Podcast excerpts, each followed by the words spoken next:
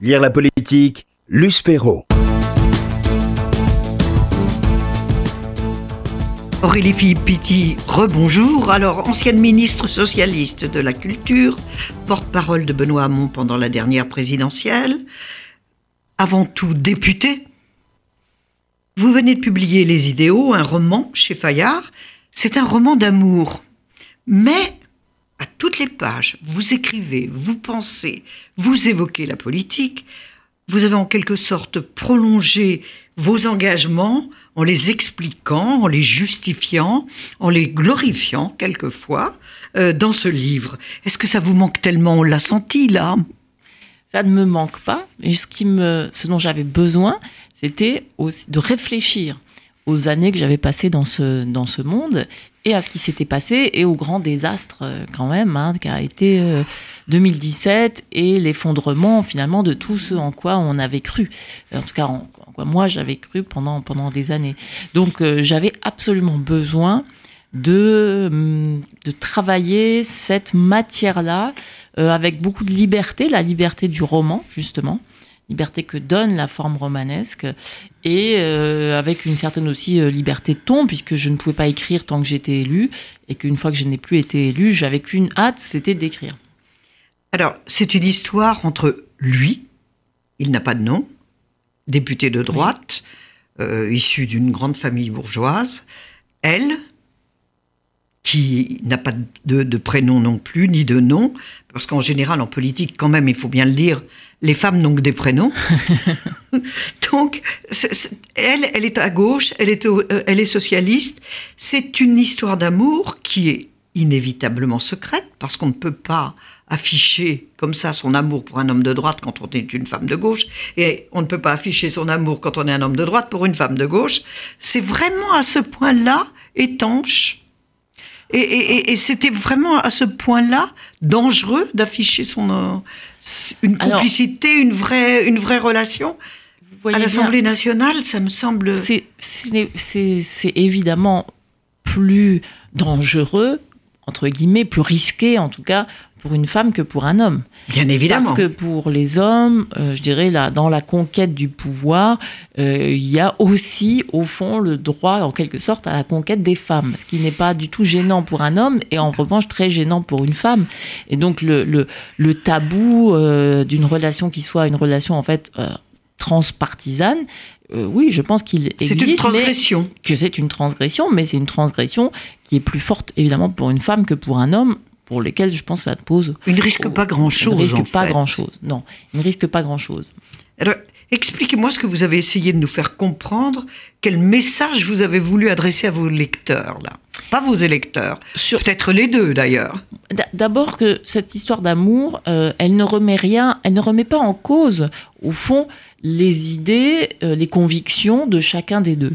On peut être tout à fait euh, opposé politiquement, euh, en tout cas très différent. Si on se rejoint sur un certain nombre de valeurs, de principes, d'engagement, au fond, ce qui les rassemble, eux, c'est ce, sens de l'engagement qu'ils ont et que l'un et l'autre, l'un et l'autre, l'un et l'autre, pas pour les mêmes raisons, mais et sincères l'un et l'autre. Lui, tous les deux sincères et tous les deux, en gros, très méfiant vis-à-vis de, euh, du, du, cynisme qui est la menace qui guette en fait tous les politiques.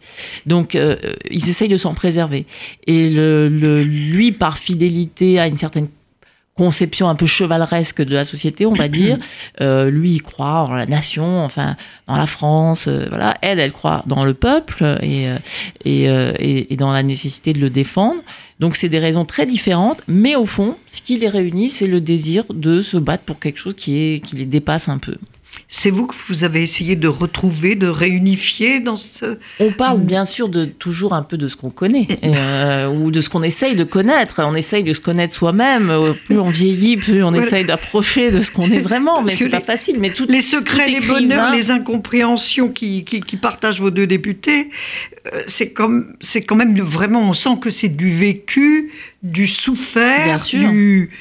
Mais bien sûr, mais d'ailleurs, autant, presque, j'allais dire presque autant l'un que l'autre au fond.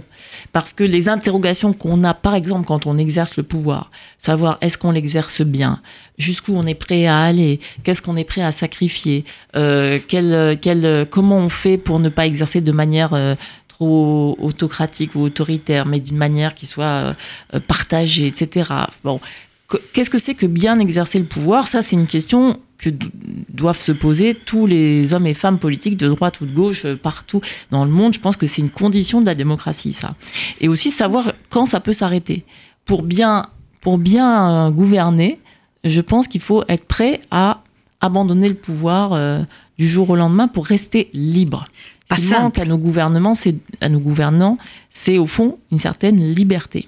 Ils sont trop entravés, trop soumis à des pressions diverses, trop euh, aussi euh, avec une certaine angoisse presque intime, presque existentielle du vide. C'est que pour beaucoup, on l'a vu, l'absence de l'arrêt de la vie politique, c'est presque un drame. Vous-même, Luce, vous m'avez demandé au début, ça vous manque la politique, mais moi, ça en tant que, je dirais, que vie euh, euh, à 100%, ça ne me manque pas du tout. Je continue en citoyenne à m'intéresser à la vie politique et par ailleurs, j'ai ma vie professionnelle et voilà. Mais ce que je veux dire, c'est que l'engagement politique, parfois, il devient, oui, bien sûr, mais ça devient presque une, une drogue au fond. Et ça, c'est très mauvais, très dangereux. Parce que après, on oublie qui on est censé représenter. Et, je crois que dans la crise de la représentation politique dont on parlait tout à l'heure, c'est ça aussi, c'est qu'il ne faut jamais oublier qui vous a, qui, qui vous a fait roi, comme disait, euh, comme disait les lecteurs, les lecteurs, les lecteurs. Et euh, donc, euh, derrière, voilà, comment on fait pour finalement être au service, non pas de sa carrière, mais au service de ceux qui vous ont élu. Alors, vous dites que lui est un député de droite chevaleresque, qu'il adore son, son vieux patron, euh, on, comprend très, très facilement que c'est Jacques Chirac, son. Oui, ça c'est les, présidents ne sont pas, sont pas déguisés d'ailleurs. Hein. Il y a pas, c'est pas un roman à la clé, c'est assez transparent. Mais quand même, à ses yeux, à elle, il se trahit lui-même euh, quand il essaie de défendre ses idées, sa vision de la France, en acceptant une responsabilité dans un gouvernement Sarkozy qu'il aborde. Oui, alors ça c'est aussi. C'est quand même un vrai problème là. Alors pourquoi j'ai pas mis de nom? Parce que je pense que c'est des questions qui sont plus universelles que simplement ce qui s'est passé en France au cours des dix dernières années. Alors par exemple, voilà, euh, bah, il y a deux mais ce que vous dites du, du gouvernement dans lequel il se sent mal, on comprend très bien lequel c'est. Oui, oui, bien sûr, mais au fond, parce qu'il y avait deux droites, et on le sait très bien. La, droite chiracienne était totalement hostile à la droite sarkozyste, euh, voilà, avant 2007. Et donc, pour lui, c'est une vraie, une vraie forme de trahison. Cette histoire remontant, par ailleurs, à 95 et à l'élection présidentielle Chirac-Balladur. Bon, mais c'est quand ça a du sens, ça, de se dire finalement euh, à quel moment on va accepter de rejoindre ceux qu'on a toujours considérés pour des ennemis en se disant finalement on va être plus utile à l'intérieur qu'à l'extérieur. Ça, c'est une question éternelle. Est-ce que je dois rester ou est-ce que je dois y aller parce que je vais faire changer les choses de l'intérieur? Et jusqu'où je peux y aller? Et jusqu'où je peux y aller? Et quand est-ce que je dois dire c'est ma ligne rouge au, risque de me perdre? Ça, c'est fondamental et je pense que c'est valable dans tous les pays, en tout cas démocratiques, euh, heureusement. Et, donc c'est une question qui, qui, qui, qui l'agite lui à ce moment-là pour un certain nombre de, disons, de, de, de, valeurs. Enfin là, pour le coup, on est sur des questions notamment sur les migrants, etc. Parce que ce personnage est quelqu'un qui a empreint d'une certaine, enfin, qui a la foi, on va dire. Hein, donc c'est un cateau. C'est un cateau qui est euh, donc euh, soucieux de, d'ailleurs, euh, de mettre en valeur, en accord, c'est sa foi avec ses pratiques, ce qui n'est pas toujours le cas. Mais, mais et donc ça, voilà, c'est là sa limite au fond. Et c'est aussi son garde-fou. Euh, oui, c'est aussi son, une forme de garde-fou. Et pourquoi alors elle rompt justement parce qu'elle trouve qu'il se trahit dans ses valeurs? Mais, euh, elle ne supporte pas qu'il aille. Euh, bah non, parce qu'en fond, elle ne comprend pas. Et pour elle, il a franchi la ligne rouge. Et pour elle, en fait, il va se perdre. il va, du coup, bah, il, va, il va renoncer à ce qui faisait euh, non seulement son charme, mais au fond son armature idéologique et politique. Et donc, euh, c'est pas seulement vis-à-vis d'elle, c'est pas seulement qu'il la trahisse au fond elle, c'est surtout qu'il se trahisse lui-même et qu'il trahisse aussi une certaine conception de la politique. Euh, et son idéal. Et son idéal, son idéal républicain, pour le coup. Vous voyez, aujourd'hui, je trouve qu'on est dans un moment, on parlait moment populiste, voilà, où pour gagner le pouvoir, certains sont prêts à tout.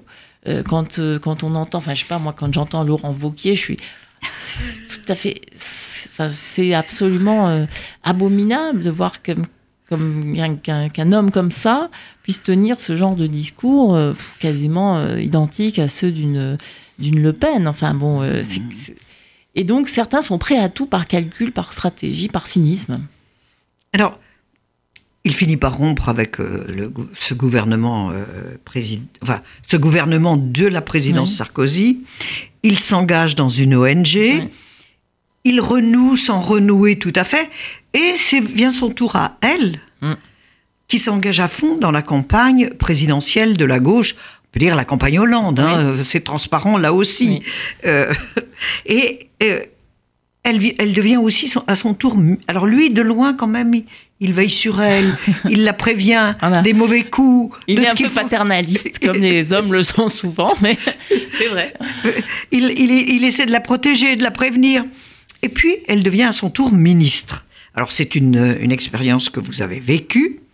Alors, il tente vraiment, là encore, de, de la protéger, mais surtout des coups qui viennent de son propre camp. Vous l'avez vécu, ça?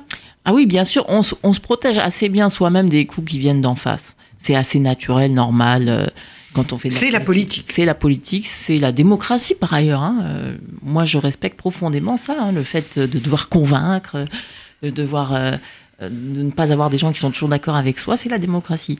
Mais par contre, les coups qui viennent de l'intérieur, ça, c'est beaucoup plus, beaucoup plus tordu, tordu, parfois pervers. Et là, on n'est jamais préparé à ça complètement. Donc lui, l'avantage, parce que c'est que c'est une expérience qui est quand même difficilement, euh, qu'on peut difficilement partager profondément avec des gens qui ne l'ont pas vécu. La pression que c'est d'assumer ce genre de responsabilité. Et du coup, lui, l'ayant vécu, elle peut en parler avec lui. Comme en plus, ils sont tenus par ce secret, ce secret sarcophage en quelque sorte elle, sait qu'il ne la trahira jamais parce qu'il voilà aucun des deux ne peut parler. Donc elle a avec lui, ils ont ensemble une forme de liberté de parole que vous n'avez avec personne quand vous êtes au pouvoir. Alors revenons un peu sur ce quinquennat François Hollande. C'est terrible ce que vous racontez. Luce, vous l'avez vécu aussi. Tout le ah, monde je l'ai vécu. je l'ai euh, absolument. Euh, mais, mais enfin, je ne pensais pas que c'était allé si loin. Euh, vous êtes d'une sévérité un peu terrifiante. Mais est-ce que c'est vraiment aussi moche? Est-ce que ça a été aussi moche que vous le décrivez?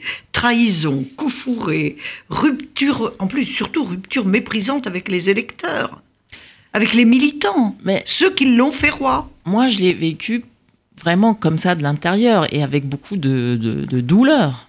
Euh, parce que ça a été, euh, au fond, si on regarde à la fois ce qu'il en est resté, ce qu'il en reste concrètement hein, euh, en politique intérieure, ce qui va rester, c'est le mariage pour tous.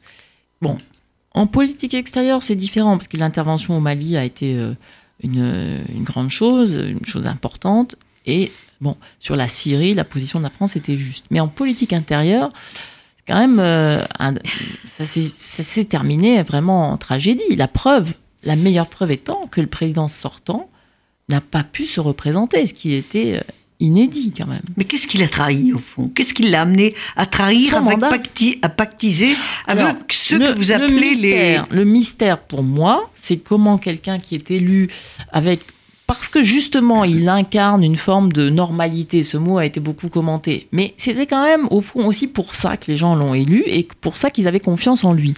En se disant, ce type-là ne va pas avoir la grosse tête, ne va pas se faire griser par le pouvoir. Ni l'argent. Et ni l'argent. Et puis, par ailleurs, il va avoir une politique proche des gens. Et personne n'a cru qu'il allait être, euh, qu'il allait. Euh, c'était pas un programme euh, d'extrême gauche, loin de là. C'était un programme tout à fait social-démocrate, hein, tout à fait européen. Enfin, mais le problème, c'est que immédiatement après son élection, sans même qu'il y ait une période, voilà, le, le, il a, en quelque sorte, s'est débarrassé de ce programme qui, qui au fond devait le gêner et il s'est coulé dans les habits traditionnels finalement euh, de, ses prédécesseurs, dans la manière d'exercer le pouvoir et dans la politique qui a été suivie. Et il s'est entouré de gens, de technocrates, enfin de tous ces énarques des grands corps de l'État, parce que tous les énarques ne sont pas, euh, ne sont pas comme ça, mais enfin les grands corps de l'État qui sont une espèce de caste en France, euh, totalement, euh, totalement, ça devient totalement antidémocratique. Hein. C'était pas comme ça il y a 50 ans, 60 ans quand l'ENA a été créé, mais aujourd'hui, c'est vraiment une caste avec des privilèges à vie et des postes réservés. Et du coup, si vous ne gouvernez autour de vous qu'avec des gens comme ça, ça pose un vrai problème politique. Un ministre peut prendre le pas sur son administration? Ah ben, c'est c'est difficile. C'est quand même le vrai problème. C'est difficile. Il faut avoir, mais justement, c'est pour ça que euh, il faut avoir une, volonté, un volontarisme, une énergie euh, échevelée et, et surtout euh, le, le désir de résister à ça. Et c'est pour ça que je cite la Boétie souvent, parce qu'au fond, c'est le penseur de la résistance et de la résistance même individuelle.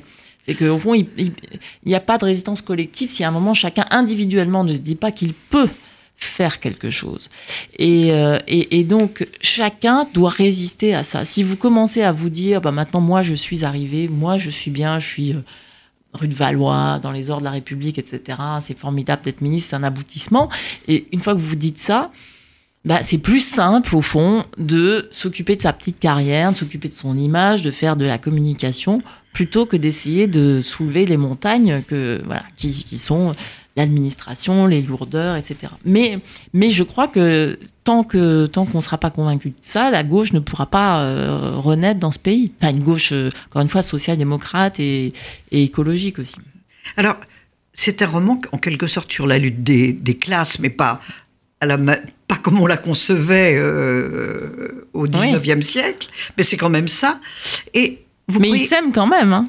C'est ça qui est. Absolument. Mais est-ce que c'est encore à l'ordre du jour dans le Nouveau Monde?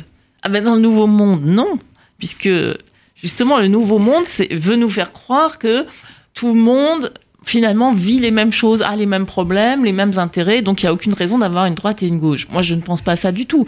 Je pense que les, les les mouvements politiques, les partis politiques, en tout cas les forces politiques représentent des intérêts dans la société, des intérêts différents, différents de groupes sociaux différents, et que c'est absolument normal et qu'il n'y a pas de drame à dire ça. Je veux dire, euh, tout conflit n'est pas un drame. La vie est faite de conflits qu'on va surmonter, de différences qu'on va réussir en fait à intégrer. Et la démocratie, ce n'est pas que tout le monde soit d'accord. Et c'est surtout pas que tout le monde soit d'accord avec le chef. C'est que, justement, chacun puisse s'exprimer, qu'à la fin, la volonté générale émerge par des processus de délibération. C'est ça la démocratie. C'est pas tout le monde est d'accord. Donc ces deux personnages, ils sont pas d'accord, mais au fond, ils arrivent quand même, ils se respectent et ils se parlent. Les idéaux, euh, c'est un roman politique d'Aurélie Filippetti. C'est publié chez, chez Fayard et elle est au micro d'RCJ. Alors, quand même, euh, à la, fin de ce livre, on ne sait plus très bien si il et elle s'aiment toujours, certainement. En tous les cas, ils s'estiment. Mais par contre, ceux que vous n'estimez pas, ce sont les Hollandais reconvertis. Vous avez des lignes indignées, mais vraiment, on, sent là que vous êtes dans, un, dans un état presque éruptif quand vous les rencontrez et qu'ils jouent avec les, les hochets du pouvoir qu'on évoquait tout à l'heure. Bah, En fait, au fond, euh, elle préfère des gens qui sont des gens de droite comme lui, qui n'ont jamais euh, essayé de se faire passer pour autre chose, que des gens qui ont dit qu'ils étaient de gauche et puis qui tout d'un coup deviennent des espèces de managers, euh, de, euh, de pseudo, euh, enfin je sais pas, des représentants de la Startup Nation, enfin bon, voilà, et, qui oublient complètement d'où ils viennent. Après tout, personne ne les obligeait à choisir le, camp de la gauche, quoi. Mais c'est ce côté vraiment... c'est vous voyez, je, je, je, je crois qu'il y a quelque chose un peu d'indécent là-dedans. Et il y a une génération qui est arrivée aussi, encore une fois, je parle, je parle des, des, des technocrates, je pense que ces gens ont oublié le sens du service public et le sens et de l'intérêt général. Et de l'intérêt général. C'est l'intérêt particulier. Aujourd'hui, hein, ce qui n'était pas le cas, encore une fois, pour en avoir discuté avec d'anciens hauts fonctionnaires, vous aviez, vous aviez des vrais serviteurs de l'État, comme on disait. Aujourd'hui, finalement, il y a une porosité totale entre le public, le privé. Euh, ils font quelques années dans, le public pour euh, se constituer des réseaux. Et puis ensuite, ils vont vendre leur carnet d'adresses dans des grosses entreprises, euh, du privé pour gagner de l'argent. Ça, pour moi, c'est très choquant. C'est très choquant. Pour conclure, Aurélie Filippetti, cette histoire d'amour que vous décrivez si bien entre un député de, de droite catho, mais républicain, Oui. Une députée de gauche, laïque, socialiste, plutôt à la gauche de la gauche, et républicaine, Oui. c'est en fait une, une métaphore du macronisme. Alors, ça serait un macronisme démocratique. Je ne sais pas si ça peut exister, mais enfin, en tout cas, le macronisme, c'est quoi? C'est de dire il n'y a pas de droite, il n'y a pas de gauche. Là, il y a une droite et il y a une gauche, mais voilà. Mais Ils au peuvent fond, faire ensemble. ils peuvent discuter, délibérer, débattre ensemble, se respecter, voire s'aimer, mais on n'est pas obligé d'aller jusque-là. Mais en tout cas, oui, c'est une petite, c'est une petite métaphore de la démocratie. Mais c'est pas Macron, parce que Macron fait semblant de penser qu'au fond, il n'y a pas de droite et pas de gauche. Et eux, chacun des deux reste quand même profondément euh, fidèle à soi-même et à ses idées et à ses idéaux. Les idéaux, Aurélie Filippetti, c'est publié chez Fayard et merci d'être venu au micro d'RCJ. Merci.